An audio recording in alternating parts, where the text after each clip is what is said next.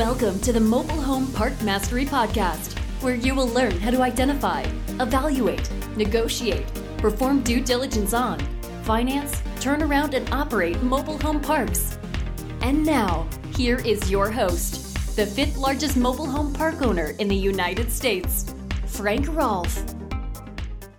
Is the glass half full or half empty? That's a question that's been used in philosophy classes in American colleges probably for the last 50 years. But how does that relate to mobile home parks? This is Frank Rolfe, the Mobile Home Park Mastery podcast series. We're going to be exploring vacancy, the good and the bad, and we'll try and decide whether the glass is truly half full when you have a lot of vacancy or half empty. So let's start off with half full, the good things. Well, the first best thing about having a lot of vacancy in your mobile home park would certainly be it gives you lots of upside. Upside in filling the lots. Now, we all know that in America, the demand for affordable housing is insanely high. So the demand component is there in almost every mobile home park in a larger metro area. There's people who want to move in. And when you have a mobile home park with empty lots, all you have to do to put someone in that lot paying lot rent is find a way to get a home on the lot. Now, there's a lot of creative ways to do that today. Our good friends over there at 21st Mortgage through the Cash program and other manufacturers as well have programs that allow the park owner to bring in homes that can, can be sold to the customers and to do so with very little capital outlay. So if you have vacant lots, it makes complete sense. You should be able to budget bringing homes in and then filling those homes, which then triggers getting the lot rent, which is the goal of all mobile home park owners. Another reason the glass may be half full is that you basically have the ability to hit current market rents faster when you've got vacant lots because every home you bring in on that vacant lot, you can set to the actual market lot rent.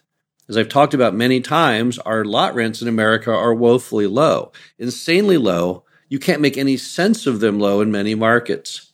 Market lot rents can be $500 a month, yet mom and pops are only charging $200 in that very market. Now, it's really hard on the customers who are living there at 200 a month, even though it's insanely low, trying to raise it up to market rapidly, that can put a lot of hardship on them. But new people coming in who are looking for a real deal on affordable housing and realize that that's the market rate and it's still an incredible bargain, they're all lined up for that. So basically, when you have vacant lots, those go day one into the full market rent. So there's another reason that vacant lots can be half full is because they allow you to tap into full market rents on day one.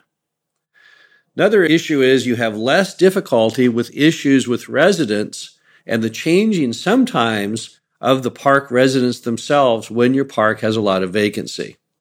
When you have a lot of occupied lots and then with older homes and you're trying to bring in newer homes, it can sometimes cause problems. People say, I don't want to live in this brand new mobile home next to a home from 1950s or 1960s.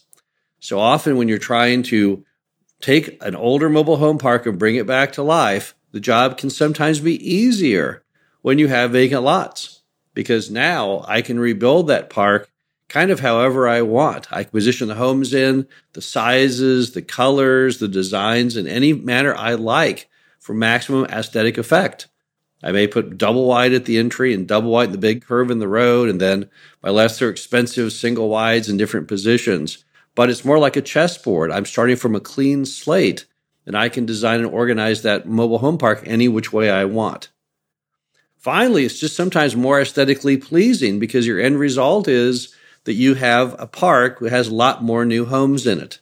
And even though the old homes are fully functional, there's no question that the new homes typically look nicer.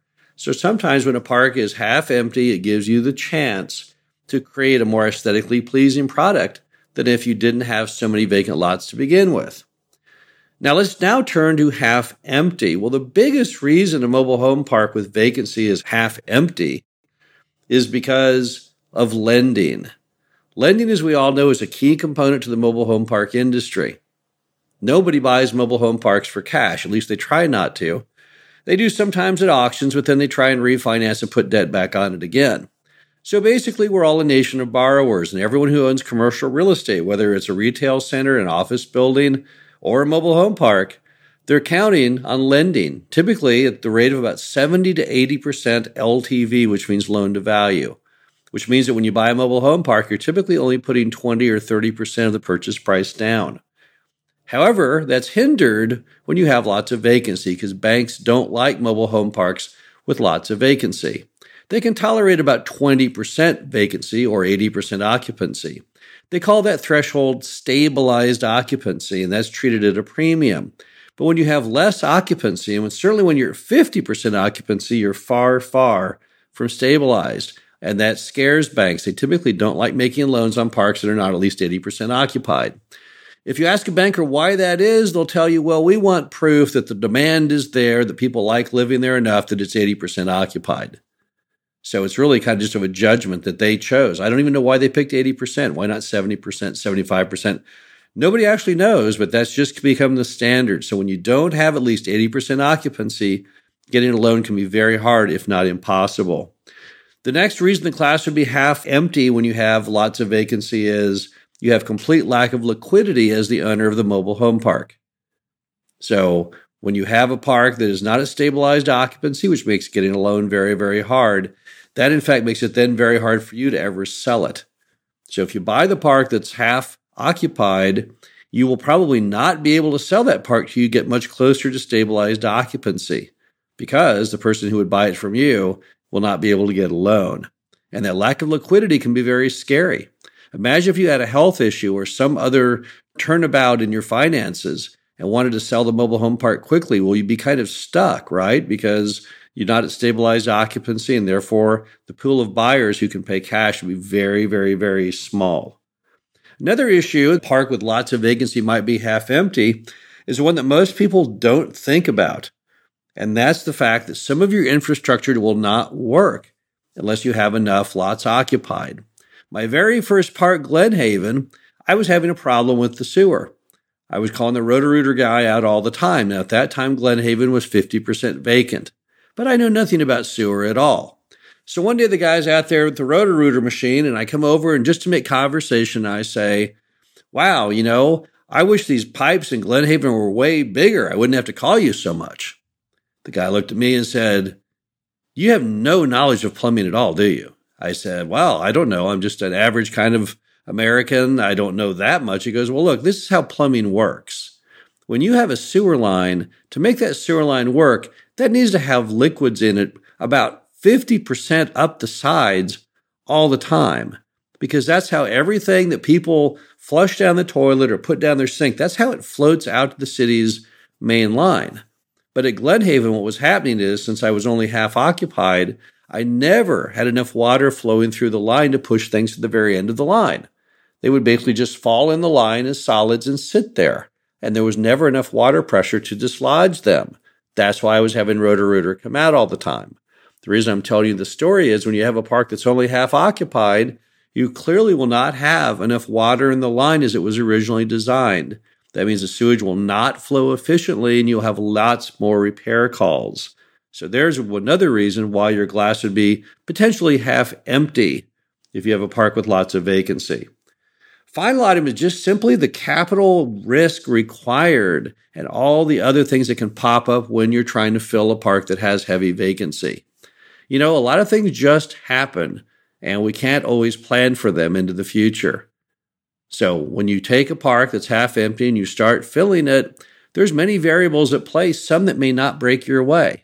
It's possible that the residents who come in, although they want to live there, they can't meet the guidelines on credit or down payment to buy the home.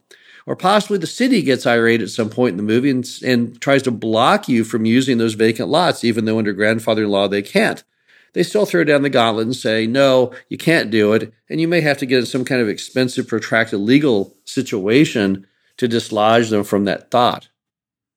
And basically, if you look at Sam Zell, the number one investor in the mobile home park sector, he has written an entire book called Am I Being Too Subtle, which analyzes risk versus reward. And the simple fact that you should never invest in something unless the reward far outweighs the risk. And when you buy a park that's half occupied, there's a lot of risk there. And that means you'll have to have a huge amount of reward. And sometimes the reward just doesn't justify the purchase. So if you're looking at buying a park that's half empty, you've got to make a lot of money with that. Or otherwise, you probably should not find that deal compelling enough to close.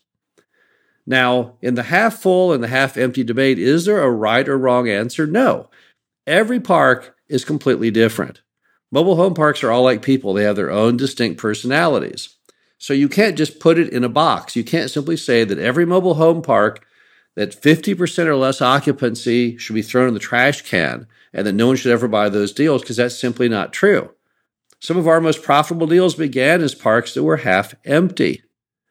So there's definitely reason you would want to look into those parks, but at the same time, you have to understand the risks. The last thing you want to do ever is to buy a mobile home park that you can't sell or refinance when you need to and if that means you don't hit stabilized occupancy over time, you're basically stuck. It's your mobile home park forever, or at least until such time as you default on the mortgage on it.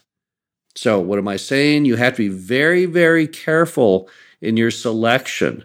So, really, in the answer to the question is a half empty park, half full or half empty, is totally reliant on the park itself, on those magic determiners like infrastructure and location, and density? Are all these things in the right order? Are the right ingredients there to bake a really tasty cake, or are they not? So you can go tell that at philosophy class when they ask you if the glass is half full or half empty. Perhaps it's what kind of beverage is in the glass, whether you like it or not. So there's some mobile home parks that are good deals. The glass is always half full on those parks, even though the park has much vacancy with it. And there's others that no one should touch ever, perhaps at any price that have lots of vacancy, because there simply is not the raw material there to make that mobile home park a success. This is Frank Rolfe, the Mobile Home Park Mastery Podcast. Hope you enjoyed this. Be back again next week. Thank you for listening to the Mobile Home Park Mastery Podcast. Be sure to visit us at mhpmastery.com to subscribe to the show read our show transcriptions, and access all of our great information on mobile home park investing.